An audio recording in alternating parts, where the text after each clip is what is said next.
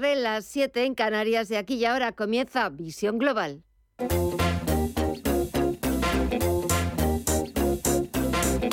Esto es Visión Global con Gema González. Es viernes 24 de febrero y las principales bolsas europeas despiden la última sesión de la semana con fuertes recortes cuando se cumple un año del comienzo de la guerra en Ucrania y con los inversores muy pendientes de la temporada de resultados empresariales y de las referencias macroeconómicas que nos llegan de Estados Unidos. La decepción ha llegado hoy con la publicación del dato de inflación de Estados Unidos preferido por la Fed. Hablamos del deflactor de precios PC que ha superado las previsiones. Se ha situado en el 4,7% interanual frente al 4,3% esperado. Un dato que viene a añadir aún más presión a la Reserva Federal para subir más y durante más tiempo los tipos de interés, por lo que las ventas se han impuesto tanto en la renta variable como en la renta fija a ambos lados del Atlántico. El IBEX 35 ha sabido aguantar mejor las ventas que el resto de plazas europeas. Al cierre se ha dejado un 0,33%, pero ha conseguido recuperar los 9.200 puntos.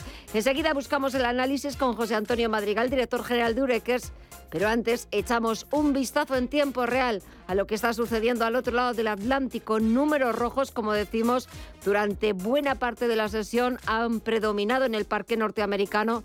Tenemos al promedio industrial Dow Jones que está bajando 368 puntos, un 1,11% en los 32.785 puntos. El SP500 retrocede un 1,27% hasta los 3.960 puntos o el Nasdaq 100 que baja un 2% en los 11.937 puntos. Caídas en el mercado de acciones y si echamos un vistazo al mercado de la renta fija, lo que estamos viendo es caídas en el precio de los bonos porque lo que repunta es la rentabilidad exigida al Treasury americano, al bono estadounidense a 10 años, que repunta más de un 2% en el 3,96% y también repunta el índice VIX de volatilidad un 3,31%, los 21,84 puntos. Vamos a ver qué es lo que está sucediendo cuando faltan dos horas para que echen el cierre en las principales bolsas latinoamericanas, pero también vamos a echar un repaso por los mercados de divisas, los mercados de commodities y por supuesto también echaremos un vistazo a lo que está sucediendo en el mercado de las criptomonedas. Mireya Calderón, muy buenas tardes. Muy buenas tardes, Gema. Pues vemos a las bolsas LATAM también con números rojos. El Merval de Argentina retrocede un 0,22% y cotiza en los 247.000 451 puntos. El Bovespa en Brasil se deja un 1,9 hasta los 105.550 puntos. El IPSA chileno es el único que vemos con avances del 0,36% hasta los 5.331 puntos y el IPC mexicano en los 52.696 pierde un 0,73%. Si miramos al mercado de visas y materias primas, en estas últimas vemos números verdes para mm, el petróleo, el barril de Bren avanza un 0,92% y cotiza ahora mismo en los 82,97 dólares, mientras que el West Texas de referencia en Estados Unidos repunta algo más de un 1% hasta los 76,17 dólares. El oro en los 1.817 dólares la onza pierde un 0,5%. También vemos números rojos en las divisas. El euro se deja un 0,45% hasta los 1,05 dólares y la libra en los 1,19 también pierde un 0,57%. Y si miramos al mercado de las criptomonedas. También vemos aquí pérdidas. El Bitcoin cotiza en el límite de los 23.000 dólares con un retroceso del 3,16%, un 2,87 se deja Ethereum hasta los 1.598 dólares, el Ripple también retrocede algo más de un 3%, Cardano se deja un 4,35 hasta los 0,36 dólares y Dogecoin en los 0,08 dólares pierde ahora mismo un 4,1%. Pues dejamos el tiempo real, dejamos así los mercados, las principales cotizaciones y nosotros nos ponemos a actualizar toda la información titulares de las 8.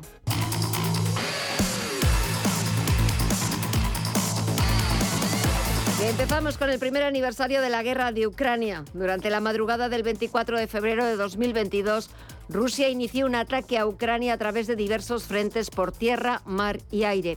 Daba inicio así una guerra que un año después continúa sin un final próximo en el horizonte y cuyas consecuencias están afectando a millones de personas. El presidente ucraniano Volodymyr Zelensky dice que ha sido un año de tristeza y unidad y que el que comienza ahora será el de la victoria. Victoria en la que también confía el presidente del gobierno español, Pedro Sánchez. Un gobierno y, un líder y una sociedad eh, aún apabullada por eh, la inminencia del ataque, eh, la incertidumbre de qué es lo que iba a suceder.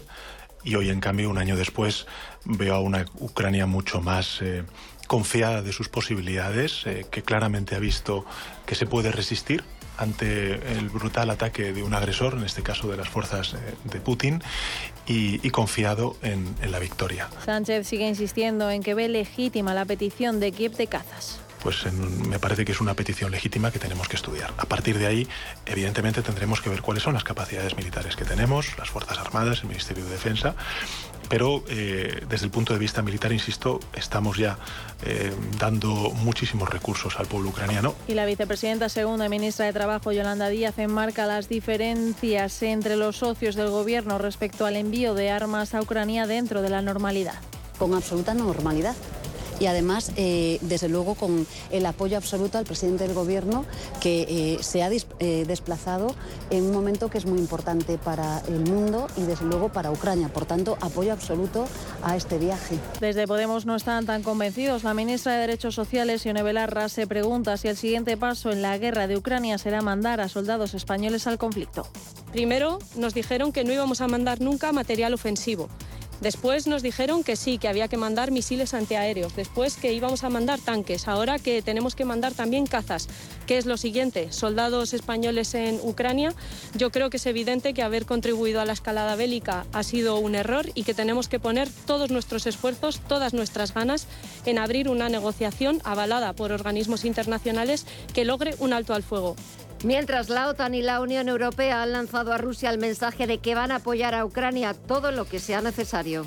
One year on, from the start of his brutal war, es la presidenta de la Comisión Europea, Ursula von der Leyen, quien advierte a Moscú de que en lugar de dividir a los 27, están más unidos que nunca y decididos a seguir apoyando a Kiev el tiempo que sea necesario. China, por su parte, ha hecho un llamamiento a una solución diplomática que no convence a los aliados de Kiev y Estados Unidos ha anunciado un nuevo paquete de ayuda militar por valor de 2.000 millones de dólares que incluye misiles HIMARS, munición de artillería y drones. Y de vuelta a la actualidad nacional, Endesa recurre ante la Audiencia Nacional el impuesto establecido por el Gobierno por considerarlo injustificado y discriminatorio. No hay beneficio extraordinario ninguno. Y no habiendo este beneficio extraordinario, por medidas acertadas del Gobierno español, creo que no ha lugar este impuesto del 1,2% sobre, sobre los ingresos. Es el presidente de la eléctrica, José Bogas, quien lo ha anunciado durante la presentación de resultados de la compañía en 2022, que ganó 2.541 millones de euros, un 77% más respecto a un año antes. Respecto a la excepción ibérica, Bogas la defiende siempre que se mejore y amplíe a otros países europeos para jugar con las mismas reglas. Creo que tiene algunos flecos que se pueden mejorar en su aplicación, eh, que nos están dando algún tipo de problema, pero que estamos eh, dialogando con el regulador para ver si, si esto eh, se puede corregir. Y creo también, como decía antes, que como al final en el largo plazo, no voy a decir en el corto, pero en el largo plazo competimos también con eh, estos, eh, otras empresas eh, eléctricas, otras utilities europeas, las condiciones deberían ser las mismas para todos. Y el gobierno andaluz ha presentado ante el Constitucional el recurso contra el impuesto a las grandes fortunas en el que pide su suspensión cautelar. Ya que considera que es un impuesto contra Andalucía y que invade las competencias autonómicas. La Junta se une así al gobierno de la Comunidad de Madrid, que ya presentó el recurso a principios de mes por invasión de competencias autonómicas. Andalucía pide que se declare la inconstitucionalidad del tributo y su consiguiente nulidad. Y el gasto en pensiones acumula su segundo mes consecutivo de récord. En febrero el pago de las pensiones contributivas alcanzó los 11.921 millones de euros, casi 20 millones de euros más que en enero. Donde se superó por primera vez en la historia la barrera de los 11.000 millones de euros. Tras la subida de las pensiones en un 8,5% aplicada para este año, la pensión media de jubilación aumentó en febrero un 9,8 interanual hasta los 1.370 euros mensuales. Desde el ministerio que dirige José Luis Escribas se estima que el gasto en pensiones se situó en el 11,7% del PIB en los últimos 12 meses, el mismo porcentaje que en 2022.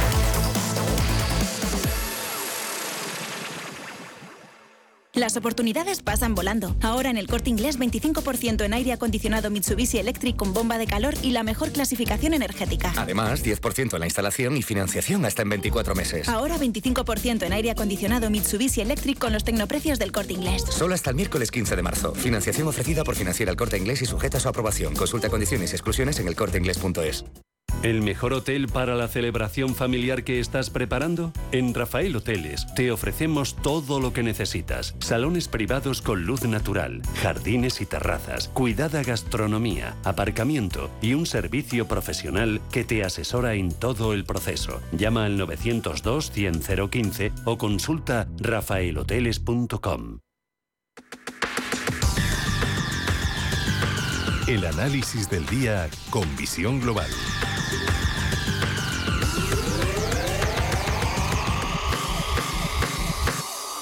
Y el análisis lo buscamos con José Antonio Madrigal, director general de Ureques. José Antonio, muy buenas tardes y fresquitas, por lo menos aquí en Madrid y en el norte de la península. No sé si en Valencia también tenéis temperaturas un poquito gélidas o os libráis.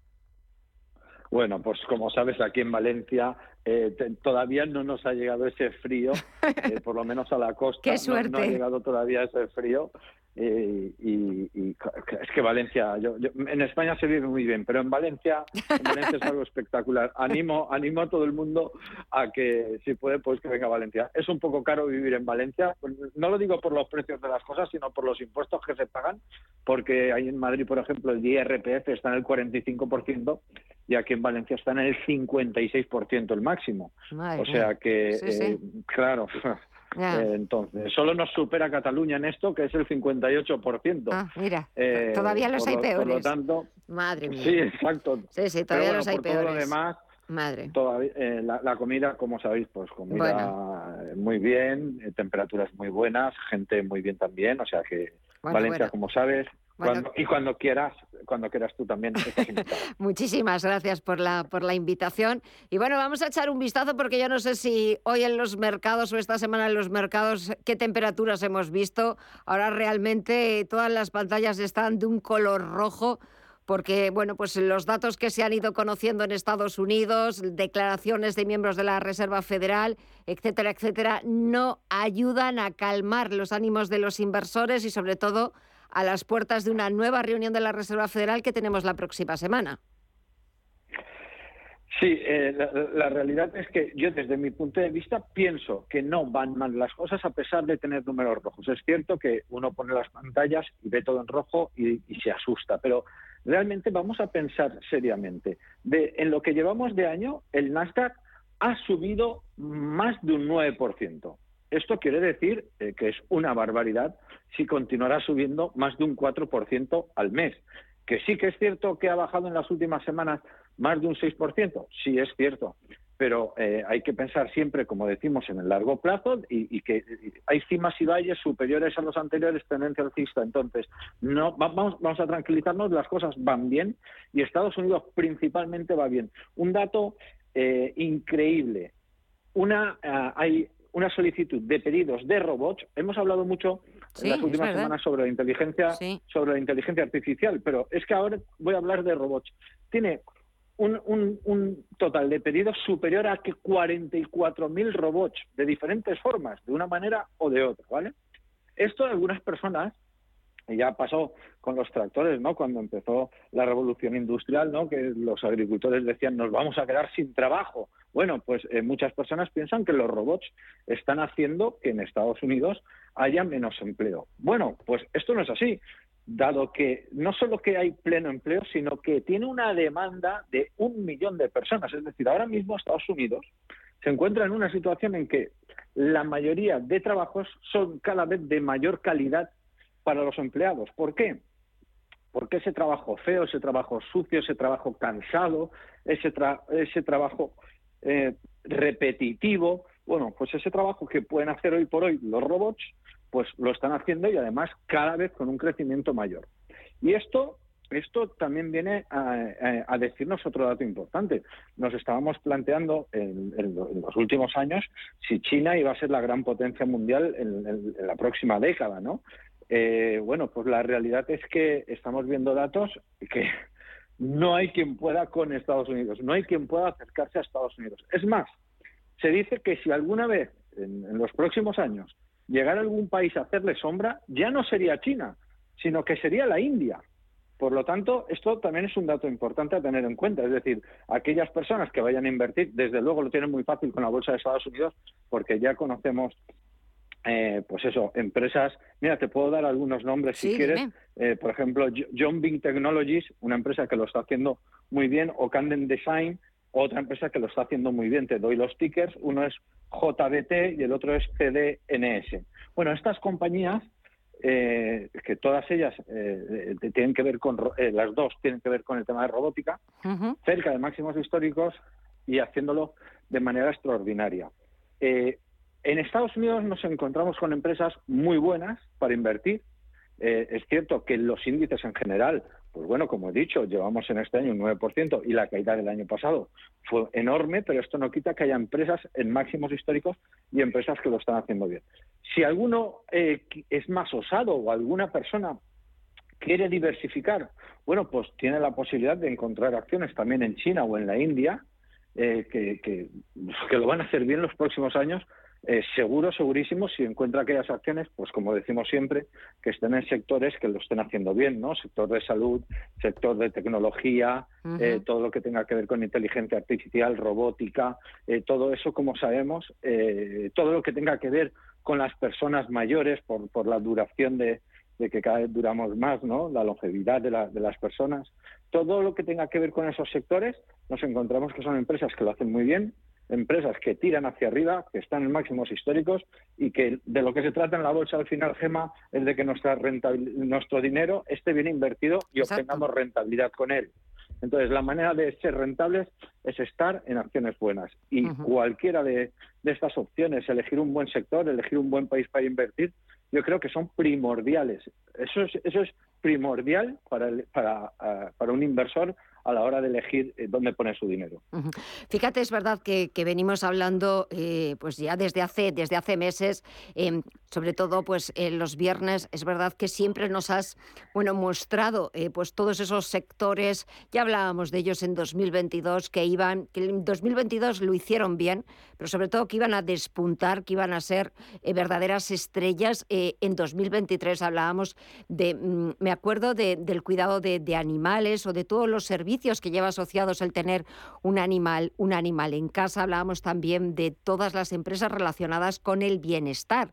Ya solamente porque vamos a vivir más, queremos vivir más y mejor, todo lo relacionado también con, con el bienestar, con el envejecimiento eh, de la población, la inteligencia artificial, que mm, recuerdo que me contabas un caso de, de, un robot que estaba ya dirigiendo una compañía, lo hemos visto también, un CEO, ¿verdad? Un CEO, lo hemos visto también en restaurantes, que bueno, pues eso parece algo más, más lógico, pero ya un CEO dirigiendo la compañía, y me acuerdo que cuando me lo comentaste, contábamos así medio en broma, medio en serio, que alguna vez dentro de un tiempo, dentro de mm, la Reserva Federal o del Banco Central Europeo, su presidente sea un robot. ¿Te lo imaginas? Hmm. Pues bueno, pues eh, seguramente lo haría mejor. Eh, muchos robots. Yo creo que, la realidad es que las inteligencias artificiales hoy en día son capaces de hacer cosas y, trabajar a una velocidad que es imposible. hay que entender solo un detalle. Un CEO eh, que sea un robot, que sea una inteligencia artificial, de cualquier cosa, puede estar trabajando 24 horas al día, 7 días a la semana y 12 meses consecutivos. Eh, no hay ser humano, no hay ser humano que podría estar, no sé, tres o cuatro días sin dormir. Y sin embargo, esta máquina podría estar trabajando, creando ideas, haciendo pruebas, montando publicidades, esta no funciona, esta no funciona, mira, pues en este color sí que funciona, ahora vamos a crear esto, ahora vamos a crear lo otro, ahora vemos que este producto se está vendiendo más en este país o este producto hace frío y se vende más allá. O sea, tendría es, que pueden hacer, eh, eh, y esto es así, la inteligencia artificial puede hacer miles de millones de combinaciones en segundos. Mm. O sea, es que eh, que tome las decisiones ya y control absoluto de una compañía, de un banco, o de un banco central, o de un gobierno. O sea, imagínate. pues, bueno, ya, sería, sería así. Eso sería para verlo. No sé si, si yo viviré para verlo, pero estaría, sería bonito ver un robot, ¿no? Eh, bueno, la inteligencia artificial que hay detrás, ¿no? Dirigiendo un país, tomando decisiones de, calado pues o al frente de un banco central, claro. ¿Por qué yo, no? Mira, voy a soltar una barbaridad, pero creo que en los últimos años cualquier inteligencia artificial en nuestro país lo podría haber hecho un poquito, al menos un poquito mejor, cualquiera. No, no una inteligencia muy preparada, ¿no? no una, inteligencia normalita, eh, no como ChatGPT ni, ni, ni, las que están saliendo ahora también por, parte de Google, sino eh, eh, la inteligencia artificial al final hay, hay, que convivir con ella, hay que saber, y esto esto los humanos tenemos que ser conscientes de ello y aceptar que son mejores que nosotros, porque esta es la realidad. O sea, una inteligencia artificial no siente apego, una inteligencia artificial no le, no le importa fallar, no, no va a tener ese sentimiento de culpa de, me he equivocado, ahora qué hago, ahora. No, no, no, no, no. La inteligencia artificial eh, automáticamente va a pasar de todo eso y va a ir a buscar las soluciones más correctas para, para lo que se proponga, en este caso para mm. dirigir una empresa, para dirigir... Un país o eh, un eh, banco central, exactamente. exactamente. Y no le va a temblar el pulso y no le va a temblar el pulso si tiene que tomar decisiones difíciles, impopulares, aunque también es verdad que me da la sensación, y esto quizás pues también sea para, para un futuro, de que esta inteligencia artificial también de alguna manera, em, y más pronto que tarde, acabarán que sea un poco también emocional. No quizás como, como un humano que nos llevan las emociones o algunos somos mucho más entusiastas que otros o más apasionados, pero al final también van a tener un poco su corazoncito. No sé hasta dónde o no sé cómo, pero, pero también me imagino que acabarán, bueno, pues sintiendo, sintiendo esas emociones a su manera. Yo creo que si eso llega a Gema realmente, entonces sí que tenemos un gran problema. Porque habrá quien se pueda enamorar hasta chateando con alguien que no existe. Imagínate. o sea, porque es su hombre o su mujer ideal, pero es que realmente no existe. Simplemente aprende a conocer y a decirte las cosas que a ti te tienen que gustar. Y has visto esta peli, y has, visto, has leído este libro y tú como un tonto vas cayendo en esas trampas, ¿no? Espero que no llegue no, no, ese lado mi no, porque nunca. porque... O te imaginas que eh, donde estás tú ahora mismo hablando, donde estoy yo, bueno, pues se coloquen dos robots y estén hablando de, de mercados, pues no solamente durante este ratito, sino pues indefinidamente. En fin. Eh, si tiene que llegar, que llegue, pero que nos deje nuestro huequito, que no nos quite nuestro huequito, que es em, de lo que más disfrutamos para terminar la semana. José Antonio Madrigal, director general de Ureques, gracias por hablarnos de los robots, de la inteligencia artificial, del potencial tan extraordinario y tan excepcional que tiene. Vamos a seguir dándole fuerte a uno de los sectores más punteros en Estados Unidos y sobre todo un sector ganador, porque lo que hay que hacer es apostar por compañías y por sectores ganadores, porque perdedores hay también muchos y si están perdiendo durante mucho tiempo, me temo que milagros no existen y no van a terminar recuperándose. Así que hay que poner el punto en las compañías con éxito, en las compañías que lo hacen bien o rematadamente bien. José Antonio, que disfrutes de Valencia, del buen tiempo y del fin de semana, por supuesto. Un abrazo, hasta el viernes. Felices inversiones, chao. Gracias, adiós.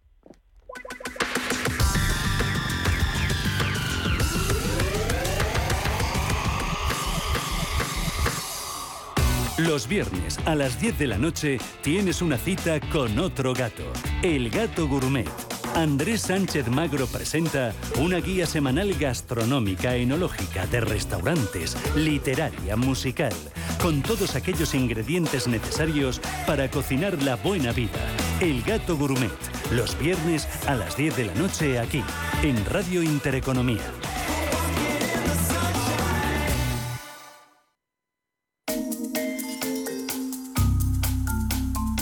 Curiosidades en visión global. Mercedes-Benz, la empresa alemana fabricante de vehículos, tiene un nombre muy español y nosotros sabemos por qué. La marca germana se decantó por este nombre en honor a la hija de Emil Jelinek, un empresario austríaco que comercializaba con vehículos Daimler y luego los inscribía en las carreras. El primer vehículo en adoptar el nombre de origen español fue el Mercedes 35 PS, considerado por muchos como el prototipo del automóvil moderno. En 1901 consiguió la victoria en varias carreras, incluida la de Niza, donde el 35 PS causó una gran sensación entre el público por su diseño y la tecnología. Desde ese preciso momento, todos los automóviles procedentes de esta factoría adquirirían este nombre, que se registró como marca comercial el 23 de junio de 1902, pero no durará hasta siempre porque en 1926 es la compañía Benz, junto con Daimler, quienes se fusionan para pasar al nombre actual Mercedes-Benz. Desde 2016, Mercedes-Benz es de forma continuada la marca de automóviles de lujo más valiosa del mundo y se sitúa como única marca europea entre las 10 mejores marcas en el ranking Best Global Brands 2019 de la prestigiosa consultoría norteamericana Interbrand.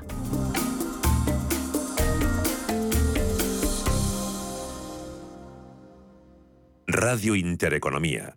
La información precisa y detallada la información que usted desea conocer.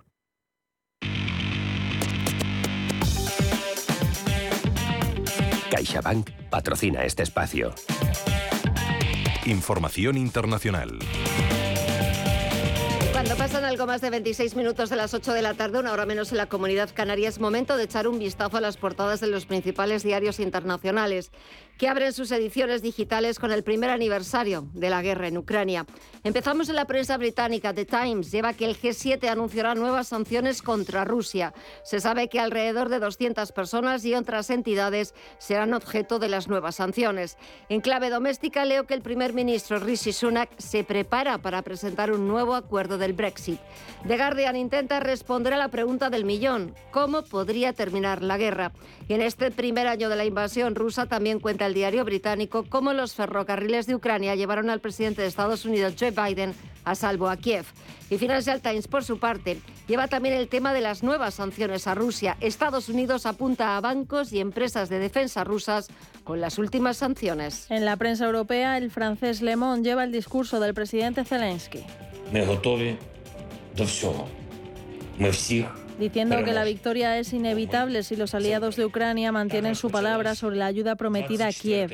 Realmente, dice Zelensky, quiero la victoria este año. Le Figaro reflexiona sobre la sociedad rusa silenciosa pero profundamente dañada y Leseco titula La resistencia ucraniana aclamada en todo Occidente. En Alemania, el Frankfurter Allgemeine lleva en su portada una imagen de los tanques en este primer año de guerra en Ucrania y titula Sin vacaciones para el presidente ruso Vladimir Putin y el Handelsblatt destaca que Ucrania se enfrenta a decenas de miles de soldados heridos un año después del ataque de Rusia. Y al otro lado del Atlántico, The New York Times abre con la frase del presidente Zelensky de que los ucranianos serán victoriosos. El hecho de que el mundo entero no se olvide, no se olvide de Ucrania, dice Zelensky, nos permite seguir siendo fuertes. Además, ha agradecido a Polonia la entrega de los primeros tanques Leopard. Declaraciones del presidente ucraniano en una conferencia de prensa mientras Estados Unidos promete 2.000 millones de dólares en armamento para Kiev.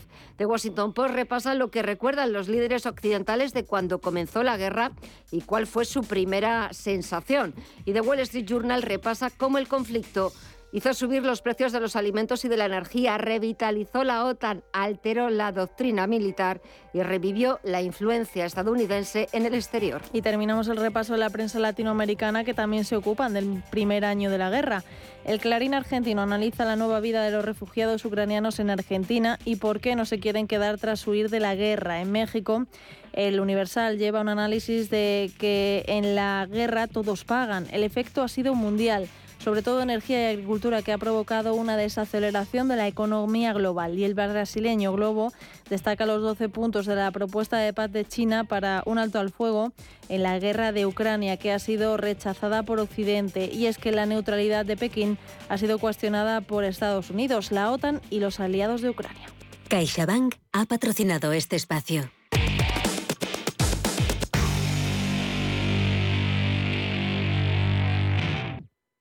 Premio A con A de emprendedora. Como autónoma, sabes que la A está en ti. Y todo lo que has conseguido merece un reconocimiento. Participa en el premio A de CaixaBank y comprueba cómo puedes ser la ganadora de un premio de 6.000 euros. Inscríbete online hasta el 17 de marzo. Muévete con Alquiver y preocúpate solo por tu negocio, sin sorpresas, sin penalizaciones y con todo incluido en una sola cuota. Visita alquiver.es y elige tu vehículo.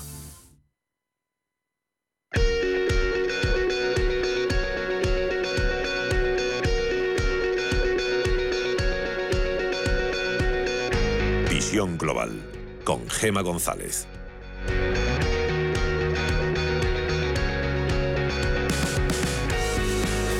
Y vamos a hablar ahora de una exposición que acaba de inaugurarse en el Centro de Artes Tomás y Valiente de Fuenlabrada, que sobre todo va a ser eh, eh, la atracción para todos los fans y los grandes amantes de universo Star Wars, que ha conseguido reunir en este Centro de Artes Tomás y Valiente de Fuenlabrada más de 150 piezas únicas de la famosa saga de televisión. Piezas algunas de colección exclusiva, tamaño real y que no se van a poder ver en ninguna parte porque esas piezas son de Miguel Ángel Jimeno, que comenzó a coleccionar todos los artículos relacionados con la saga que sus ahorros le permitían adquirir y que nos va a contar en los próximos minutos porque le hemos invitado esta tarde para que nos hable de su colección y para que nos hable también de la exposición. Miguel Ángel, muy buenas tardes. Hola, buenas tardes. Bueno, eh, no sé si la primera pregunta es muy obvia, pero eh, con los primeros ahorros que tuviste empezaste a coleccionar artículos de, la saga de Star Wars. ¿Por qué Star Wars? ¿Qué es, qué es lo que más te gusta de, la saga, de, las películas? ¿Qué es lo que absolutamente te maravilla de la, de la serie? Bueno, pues yo ya tengo una edad y tuve la suerte de asistir eh, al estreno de la, de la primera película de la saga, la saga de la, la, Guerra de las Galaxias, cuando era muy joven y para mí fue una auténtica conmoción, porque no se había visto en, en la gran pantalla nada parecido a aquello. Porque mm, eh, la calidad, no el realismo que consiguió George Lucas con la primera película, estamos hablando de finales de la década de los 70. Entonces, bueno, pues, pues eh, ese shock Em, prácticamente me hizo que, me convirtiera en un fanático eh, de las películas y que, y que, bueno, pasara desde aquel momento a contar los meses y los años esperando que se produjera el siguiente estreno. Lo cierto es que eh, verdaderamente, eh, sobre todo la primera, la Guerra de las Galaxias, es verdad que fue un antes y un después. En, las películas de ciencia ficción, algo absolutamente ingenioso, novedoso. Eh, después, bueno, pues han ido surgiendo pues muchas más, em, más em, continuaciones de, de, la película. Y claro, me imagino que intentar, Miguel Ángel, comprar todo lo que ha salido de la saga no sé si hay bolsillo que lo resista. No, eso es imposible porque eh, la saga ha crecido tanto, sobre todo desde que desde que Disney no adquirió los derechos de Lucasfilm, pues que entre entre los eh, las películas de las tres últimas que, daban conclusión a, la trilogía, más los spin-offs que han ido estrenándose y, y últimamente las series de Disney Plus, pues es, es imposible. Entonces, bueno, eh, aunque en la exposición hay piezas relacionadas con, con todos los universos de Star Wars, con todas las películas, fundamentalmente se concentra en la que para mí, en las tres películas que para mí son, son las mejores, que son el episodio 4, el episodio 5 y el episodio 6, es decir, la Guerra de las Galaxias, el, el Imperio contraataca y el Retorno del Jedi. Pero mm, los aficionados más jóvenes van a venir aquí y van a poder encontrar a Grogu, van a poder encontrar al Mandaloriano, van a poder encontrar a Shokka Khan, que es una Jedi de las Clone Wars. Es decir, que, va a haber em, guiños para todos. Además, em, es verdad que también no solamente van a haber eh, pues, eh, piezas a tamaño real, que ahora me cuentas cómo has conseguido esas piezas a tamaño real, piezas únicas y exclusivas que nunca se habían visto, sino que también toda la exposición se va a acompañar y a mí eso me parece lo más interesante porque a las exposiciones tienen que ir toda la familia para que también pues, los más mayores les guste las películas o recuerden esas tres primeras películas. También va a haber talleres y actividades, ¿verdad? Pues sí, mira, yo estoy aquí ahora precisamente en el Tomás y Valiente y estoy viendo pues uno de los talleres que tienen más éxito, que es un taller de realidad virtual. Entonces aquí con unas gafas y con unos accesorios para las manos eh, se combate eh, virtualmente contra el mismo, el mismísimo Darth Vader. Pero contra el malo malísimo. Contra el malo malísimo. Sí, bueno, bueno, no es tan malo, ¿eh? que luego se redime al final. ¿Eh? Al final se nos hace bueno. Ah, bueno. Y, otro de los talleres, por ejemplo, pues em, es, una, es una academia de instrucción para, para poder pilotar en, una versión de dron reducida, evidentemente, pues las naves más, más eh, llamativas de la, de, de, la, de la saga. O también tenemos una, una escuela Jedi para que los jóvenes Padawan y los que no sean tan jóvenes pues puedan adiestrarse en el, en el uso de, de sables láser que, bueno, pues son, son reales. Se puede combatir con ellos moderadamente, claro, no queremos que nadie salga herido, pero, pero esos talleres que son gratuitos, lo mismo que el, que el acceso a la exposición, que es totalmente gratuito, pues eh, estarán disponibles viernes tarde, sábado mañana y tarde, y, domingo por la mañana. ¿Y hasta cuándo va a estar la exposición abierta? Porque acaba casi de abrir sus puertas, ya está yendo, ya está yendo gente. ¿Hasta cuándo? Sí, pues hasta finales de julio. Son casi seis meses lo que va a estar abierta la exposición.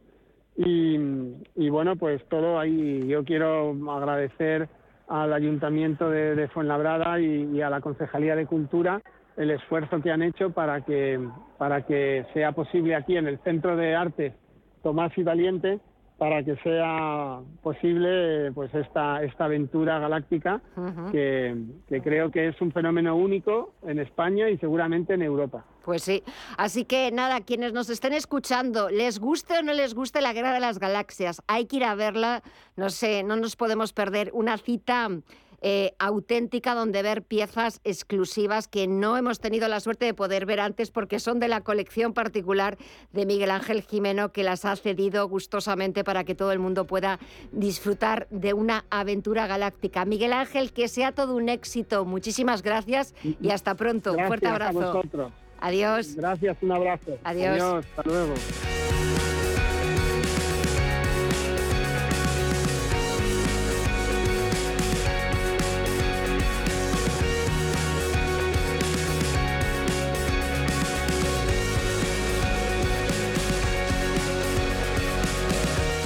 Sorolla y la Fundación Museo Sorolla han presentado recientemente, esta misma semana, la exposición temporal Sorolla Orígenes.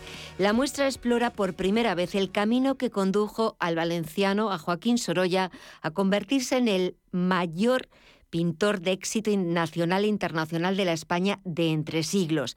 Es una exposición, como decimos, que abre, va a abrir la programación cultural de la conmemoración del centenario de la muerte de Joaquín Sorolla, que se va a celebrar a lo largo de todo 2023 y también 2024. Una exposición que ha sido comisariada por el conservador del Museo Sorolla, Luis Alberto Pérez Velarde, a quien tenemos la grandísima suerte de tener esta tarde con nosotros. Luis Alberto, muchísimas gracias y muy buenas tardes. Muy buenas tardes, gracias a vosotros. Una exposición necesaria porque ¿qué es lo que nos va, qué es lo que nos va a descubrir de Sorolla que todavía no conocemos? Es una exposición muy necesaria porque realmente es una exposición en la que hemos tratado de investigar y colocar en, la, en las salas unas obras bastante desconocidas para el público, es decir, unas obras de su primera etapa que realmente todos los pintores necesitan esa revisión de las primeras etapas que nos ayudan a conocer mejor al pintor en su etapa posterior.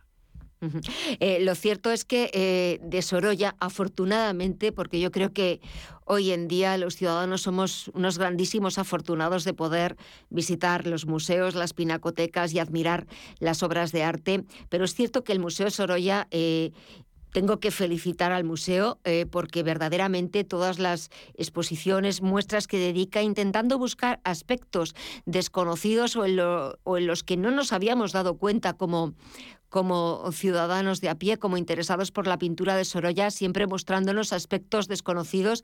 La última muestra ha sido todo un éxito y ha sido la verdad que fabulosa, Sorolla en negro, que choca un poco porque siempre te imaginas Sorolla, el gran pintor de la luz del Mediterráneo, y ese Sorolla en negro también nos chocaba, pero verdaderamente fabuloso, o Sorolla y los niños, la infancia, o Sorolla y Clotilde. Y este Sorolla Orígenes es empezar por el principio, ¿no? Sí, desarrollo adolescente, sobre todo ese desarrollo que como buen pintor del siglo XIX va a las academias a formarse con los géneros que realmente se estudiaban, como pueden ser la pintura de marinas, la pintura de flores, el bodegón, el paisaje. Luego realmente esas intervenciones en las exposiciones nacionales, donde realmente presenta obra, como son las tres marinas que presentó en Madrid en el 81, y sobre todo esas visitas al Museo del Prado, donde va a conocer al gran maestro que es Velázquez y va a copiarle, va a interpretarle. Y eso es una sala que estamos muy contentos porque es como mostrar el Museo del Prado en el 1880 más o menos, cuando viene Sorolla a copiar. Qué maravilla. Además, eh, a mí eh, siempre que hablo con, con comisarios de exposiciones, siempre me gusta resaltar no solamente el trabajo del comisario, que te doy la, más sincera enhorabuena, sino también todo el trabajo de todas las personas que te han acompañado, porque entiendo lo difícil que debe ser, aunque se trate de Sorolla, se trate de un pintor como muy reconocido por el público madrileño y el público nacional e internacional, pero me imagino lo difícil que tiene que ser como para articular un discurso iconográfico en el que se muestra un Sorolla que mucha gente no conoce. Sí, sobre todo, bueno, como, como bien has dicho, pues es difícil, no, sobre todo Sorolla es tan conocido, lo que pasa es que hay aspectos que en este caso, por ejemplo, pues sí que nos dimos cuenta, leyendo mucho, investigando los textos, ¿no? que no había como esa fijación por esa primera época, que es una época que realmente se puede aplicar a cualquier pintor realmente, ¿no? Como conocer su pasado, su formación. Entonces es ahí cuando nos dimos cuenta que había como pues un filón de obras bastante importante, sobre todo porque bueno hay muchísimos temas, el orientalismo, por ejemplo, ha venido un cuadro de Montserrat, Barcelona, que es un árabe examinando una pistola, que es una de las joyas de la exposición y que realmente nos habla de ese orientalismo que tan de moda se pone en el último cuarto del siglo XIX en la pintura española.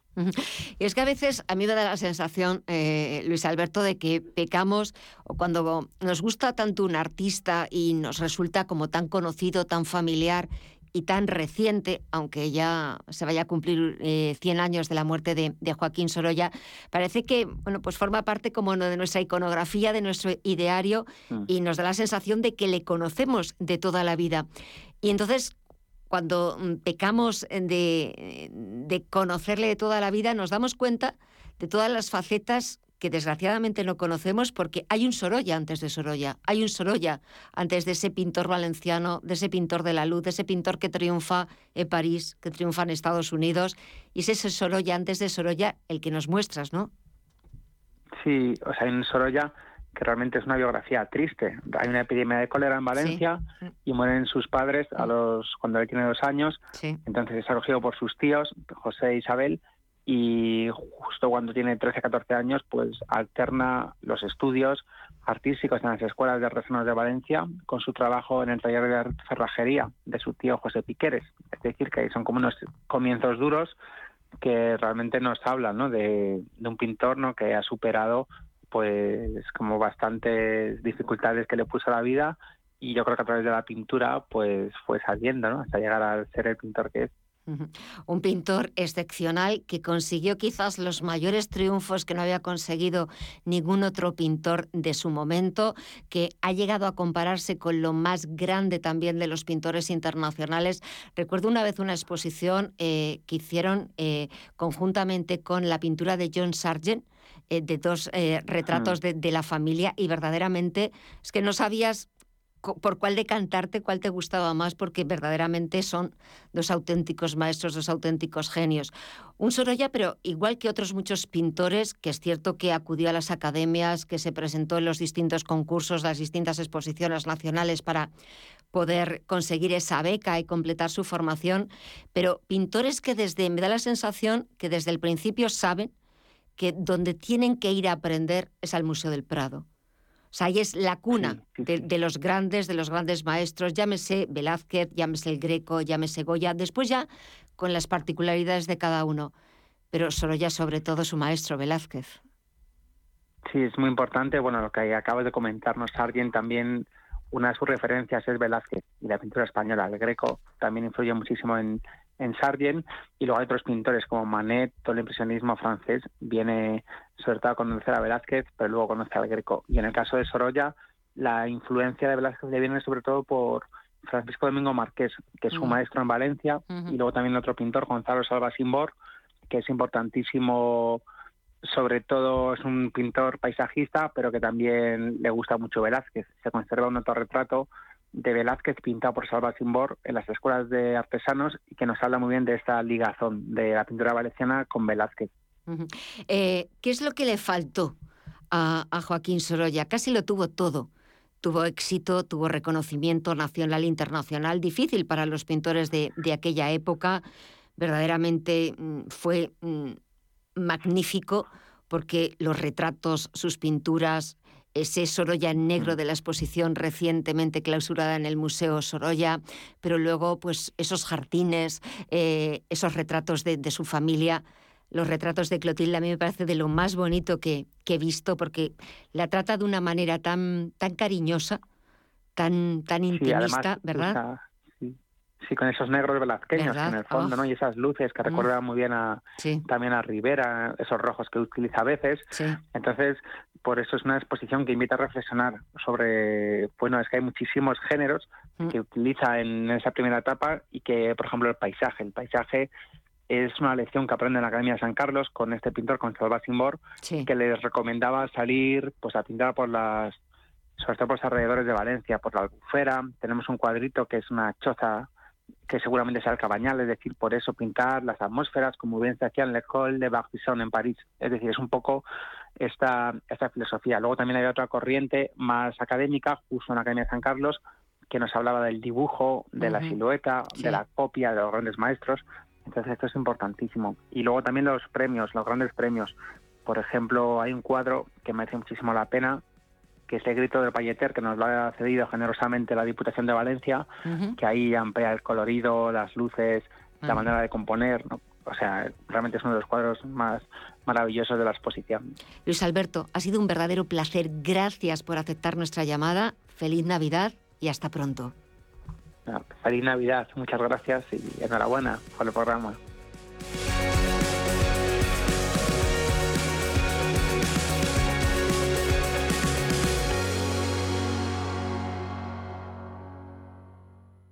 Conoce Cuchabank, el banco que firma la mitad de sus hipotecas por recomendación de sus clientes. Consúltanos directamente. Cuchabank, tu nuevo banco. Más info en cuchabank.es. Vale que lo compres online con lo último en ordenadores.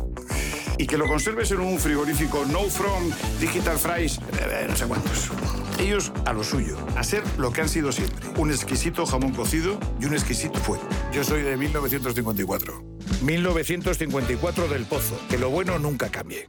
¿Buscas un broker para operar en el mercado americano? Opera con eBroker al alza o a la baja en más de 750 CFDs de las principales acciones USA, con plataformas de trading avanzadas y la garantía y solvencia que solo un broker español especializado en derivados puede ofrecerte. Abre ahora tu cuenta demo totalmente gratis y pon a prueba tu trading. ebroker.es, reinventando el trading.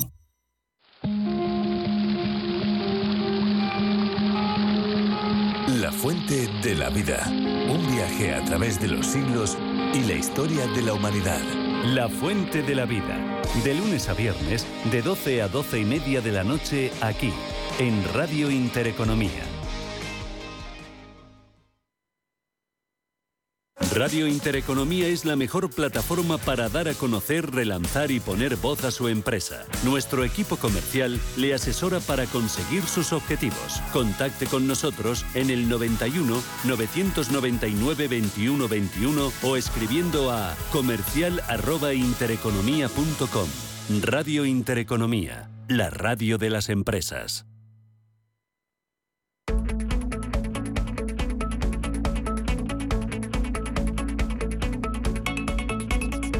En Visión Global, Agenda Cultural.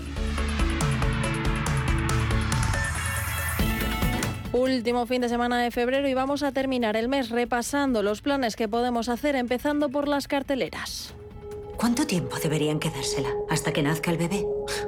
Que se la queden el tiempo que quieran. Cariño, ya ha llegado la niña. Sal de ahí. Deja que te vea bien. Comenzamos con The Quiet Girl, un drama dirigido por Colm Byret.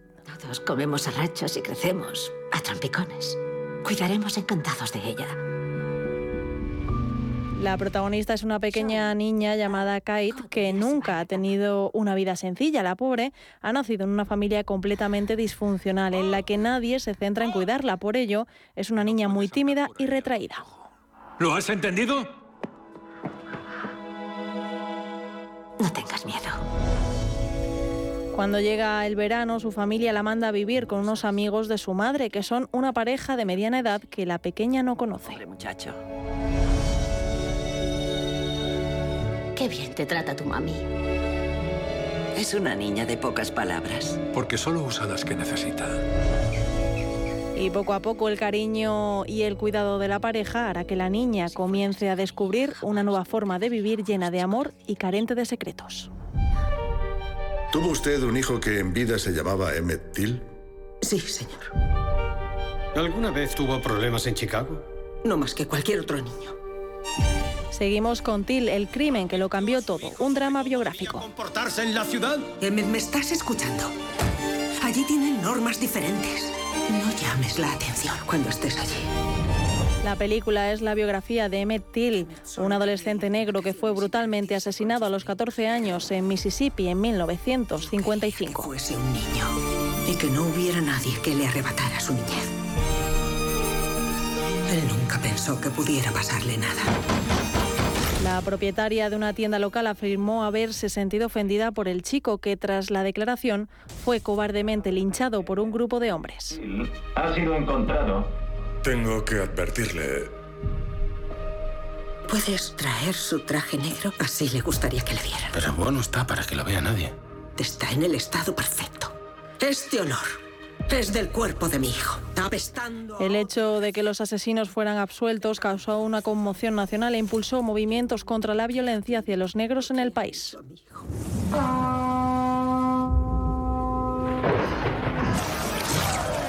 Tu padre hizo lo que debía para proteger a los nuestros. Padre. Vamos ahora con una de fantasía histórica, Irati. Tú cuidarás del valle. Prométemelo. Muchacho, tendrás que ser fuerte para ser señor del valle. Sucede en el siglo VIII. El Pirineo vasco esconde un gran misterio, uno de los tesoros de Carlomagno. El joven Eneco no puede ser señor. Me postulo humildemente ante la cruz para ser señor cristiano del valle. Un grupo de guerreros cristianos y musulmanes se adentran en los profundos y oscuros bosques hasta llegar a la misteriosa cueva donde se encuentra. Sin embargo, según los lugareños, en ese mismo lugar habita la antigua diosa de esas tierras, una deidad de fuego llamada Mari. Mi nieta te guiará. Irati. El grupo de guerreros, liderado por Eneco y guiados por la joven Irati, se adentrarán en un oscuro, extraño y ancestral mundo mitológico. Hola, me llamo Grace Allen y... Soy tu madre. Si pudieses llamarme lo antes posible... En fin. Kevin y yo estamos a punto de coger el avión a Colombia. No lo olvides, tienes. Continuamos con Missing, un suspense dramático. de fiestas mientras estoy fuera. Nada de fiestas, entendido. June tiene una bonita relación con su madre Grace. Por ello, cuando su madre deja de contestar a sus mensajes y llamadas mientras está de viaje con su novio por Colombia, June se asusta y denuncia su desaparición. Hola, soy Grace Allen. Por favor, deja tu mensaje. ¿Mamá? ¿Dónde estáis? La joven tendrá que luchar por encontrar a su madre a pesar de los continuos obstáculos que encuentra y tendrá que hacerlo todo desde Los Ángeles, pero utilizará las tecnologías que tiene cerca para intentar hallar respuestas al tiempo que va descubriendo secretos de su madre. ¡Un mundo de momias bajo la tierra! Y Y acabamos con una peli para los más pequeños de la casa, Momias. ¿Qué haces, hermanito? Hoy, hija mía, el ave fénix elegirá a tu futuro marido. Las momias son hoy parte de los museos más conocidos del mundo. Sin embargo, estos edificios no son sus únicos hogares, ya que en las profundidades de la Tierra sigue existiendo una ciudad completamente poblada de momias. Custodia este anillo al día de la boda. ¡Un anillo de la realeza! Es el ladrón, el hombre que robó el anillo. Si no aparece pronto, me cortarán la lengua y me arrancarán los ojos. El único Pero no todo es felicidad en este lugar secreto. La princesa Nefer está siendo obligada a casarse con Tut, quien tampoco desea el matrimonio. Nefer porque quiere vivir en libertad para explorar el mundo y Tut porque no desea para nada tener una esposa. ¿Qué ciudad es esta? Chicos, estamos en Roma. Mientras tanto, en el mundo de los humanos, Lord Carnaby encuentra un anillo de boda egipcia en una excavación. Tut tendrá problemas con ello y tendrá que viajar al mundo de los humanos para intentar recuperar el tesoro. Sí que te gusta, te gusta, estás coladísimo. Esta aventura no lo hará solo, contará con la ayuda de su hermano de 12 años, con su mascota cocodrilo y con Nefer.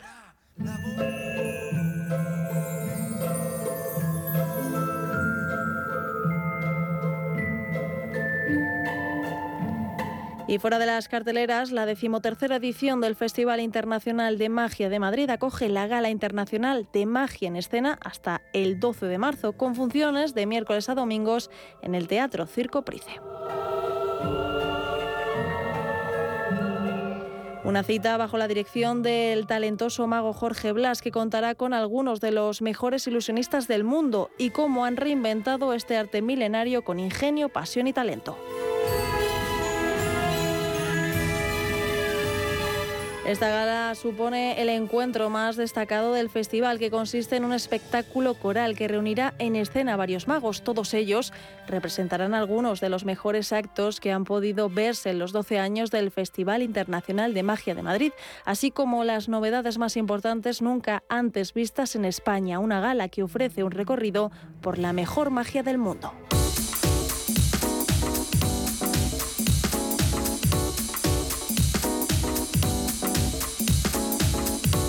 Y para terminar, los días 24, 25 y 26 de febrero llega al Madrid Exposiciones y Eventos Urbanos, Estación de Chamartín, el mayor evento para profesionales y amantes del café. Un festival donde se podrá disfrutar y aprender del café de prestigio, de especialidad y productos gourmet, junto con infusiones, chocolate, bakery, destilados y mucho más. Un encuentro donde disfrutar de experiencias únicas como degustaciones, ponentes nacionales e internacionales, talleres, concursos a nivel profesional como amateur, coctelería, pop-up coffee shops y DJ y música en directo. Y además de las actividades, se celebra el primer concurso Late Art Coffee Fest, en el que se busca la máxima expresión artística en una competición con los mejores baristas nacionales e internacionales.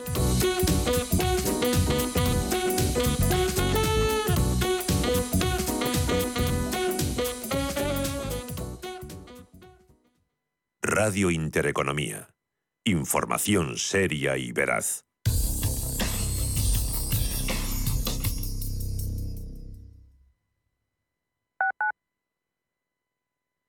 ¿Hemorroides? Laboratorios Eterlic le ofrece el mejor antihemorroidal del mundo, Hemor.